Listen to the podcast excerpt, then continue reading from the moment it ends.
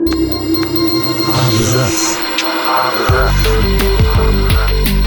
Абзац. О книгах и писателях.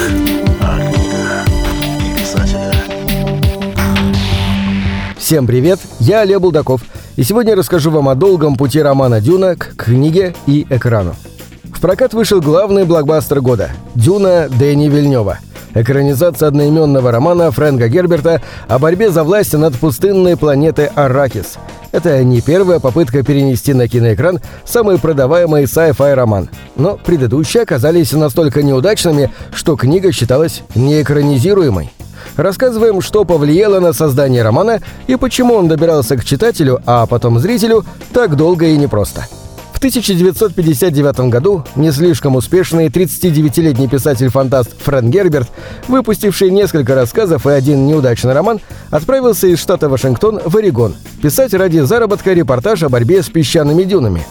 Тогда города у Тихого океана находились на грани экологической катастрофы.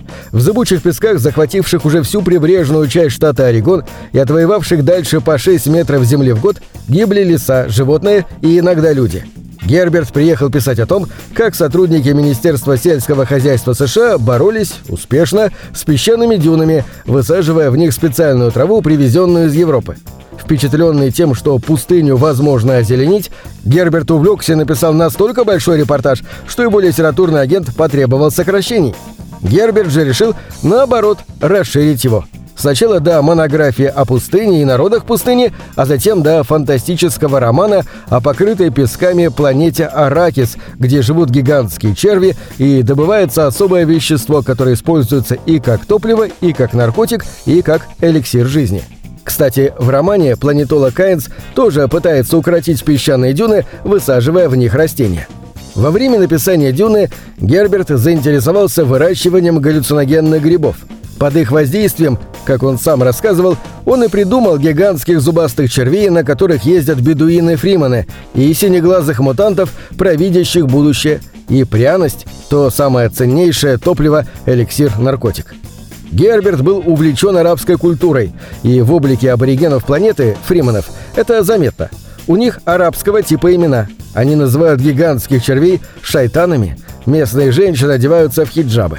А вот главный герой романа, Пол Атрейдис, представитель одной из правящих династий, изгой, скрывающийся у фриманов и возглавляющий их восстание, как говорил сам писатель, был вдохновлен образом Лоуренса Аравийского. Фрэнк Герберт даже мечтал, чтобы его роман экранизировал Дэвид Лин, режиссер фильма «Лоуренс Аравийский». «Дюна» была опубликована частями в научно-фантастическом журнале в 1963-1965 годах, после чего Герберт значительно переработал текст, чтобы выпустить его книгой. А «Дюны» отказались 23 издательства. Книгу называли слишком медленной и запутанной и ругали за отсутствие роботов и прочей техники. В полном отчаянии Герберт отправил рукопись в издательство, выпускавшее бизнес-пособия и журналы об автомобилях. И там нашелся человек, разглядевший потенциал Дюны – Стерлинг Ланье. Ему удалось убедить издательство выпустить этот роман. Герберт был в восторге и шутил, что ради выпуска готов был переименовать книгу в «Как почистить орнитоптер», лишь бы соответствовать каталогу издательства. Почти 500-страничная «Дюна» вышла в августе 1965 года и не то чтобы провалилась, но продавалась очень медленно. Читателей пугал нетипичный для научной фантастики объем книги и ее цена – больше 50 долларов на теперешние деньги. В издательстве сочли Дюну неудачей и даже уволили Ланье, а права за бесценок перепродали другому издательству. Там книгу выпустили в дешевом издании. И тут же она стала бестселлером – Сейчас «Дюна» в издании того первого издательства считается одним из самых дорогих первых изданий в научной фантастике. Цена за экземпляр превышает 10 тысяч долларов.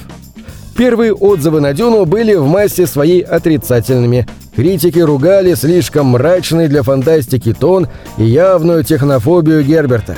В одном из отзывов было сказано «слишком много подтекста и слишком мало воюющих инопланетян». Напротив, коллеги Герберта книгу сразу оценили. В 1966 году Дюна совместно с этим бессмертным Роджера Железны получила Небью, премию Американской ассоциации писателей-фантастов. Одним из первых фанатов книги был Артур Кларк. «Дюна» кажется мне уникальной среди современных фантастических романов по своей глубине, точности и оригинальности. То, насколько детально описан мир в «Дюне», поражает – я не знаю ничего подобного ни в фантастике, ни в фэнтези, кроме «Властелина колец». Литературные критики признают «Дюну» серьезным произведением только спустя пару десятилетий и несколько продолжений бестселлеров. А когда в мире всерьез начнут обсуждать проблему глобального потепления, Герберта назовут первым экофутуристом. Первая попытка экранизации сорвалась довольно быстро – Права на Дюну в 1971 году купил продюсер «Планеты обезьян» Артур Джейкобс. Режиссером он планировал пригласить Дэвида Лина, но тот отказался. Следующие два года Джейкобс был страшно занят сиквелом «Обезьян», а в 1973 году он скончался. Следующий шаг был предпринят в 1974 -м.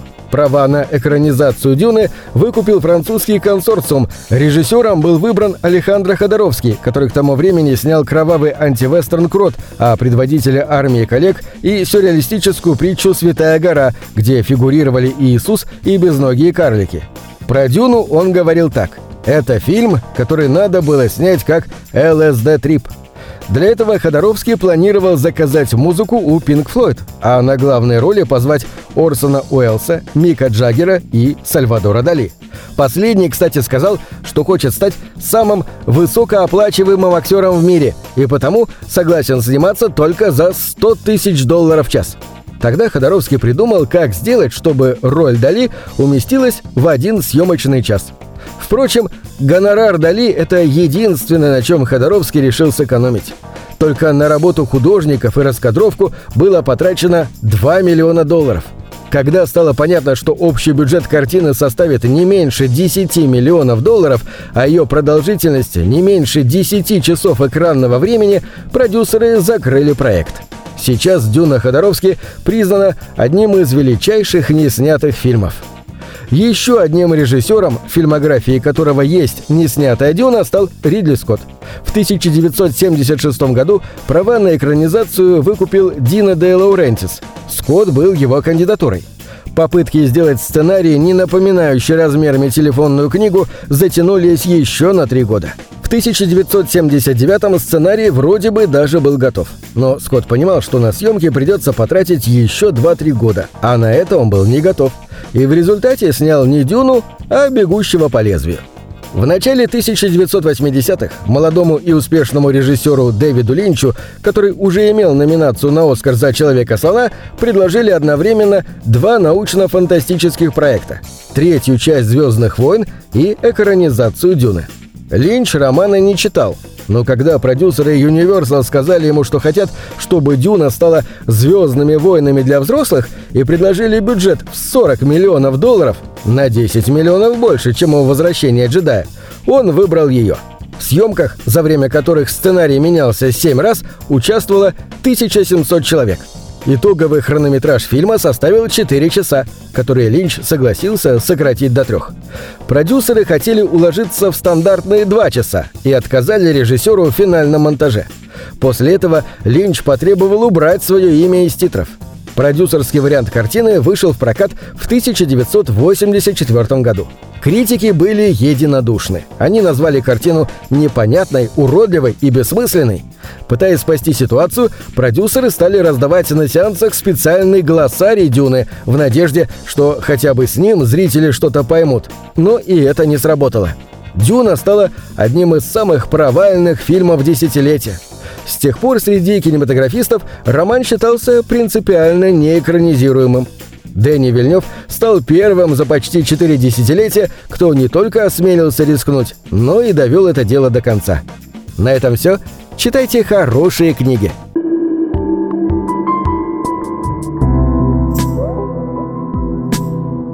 Книги — это двери, что выводят тебя из четырех стен —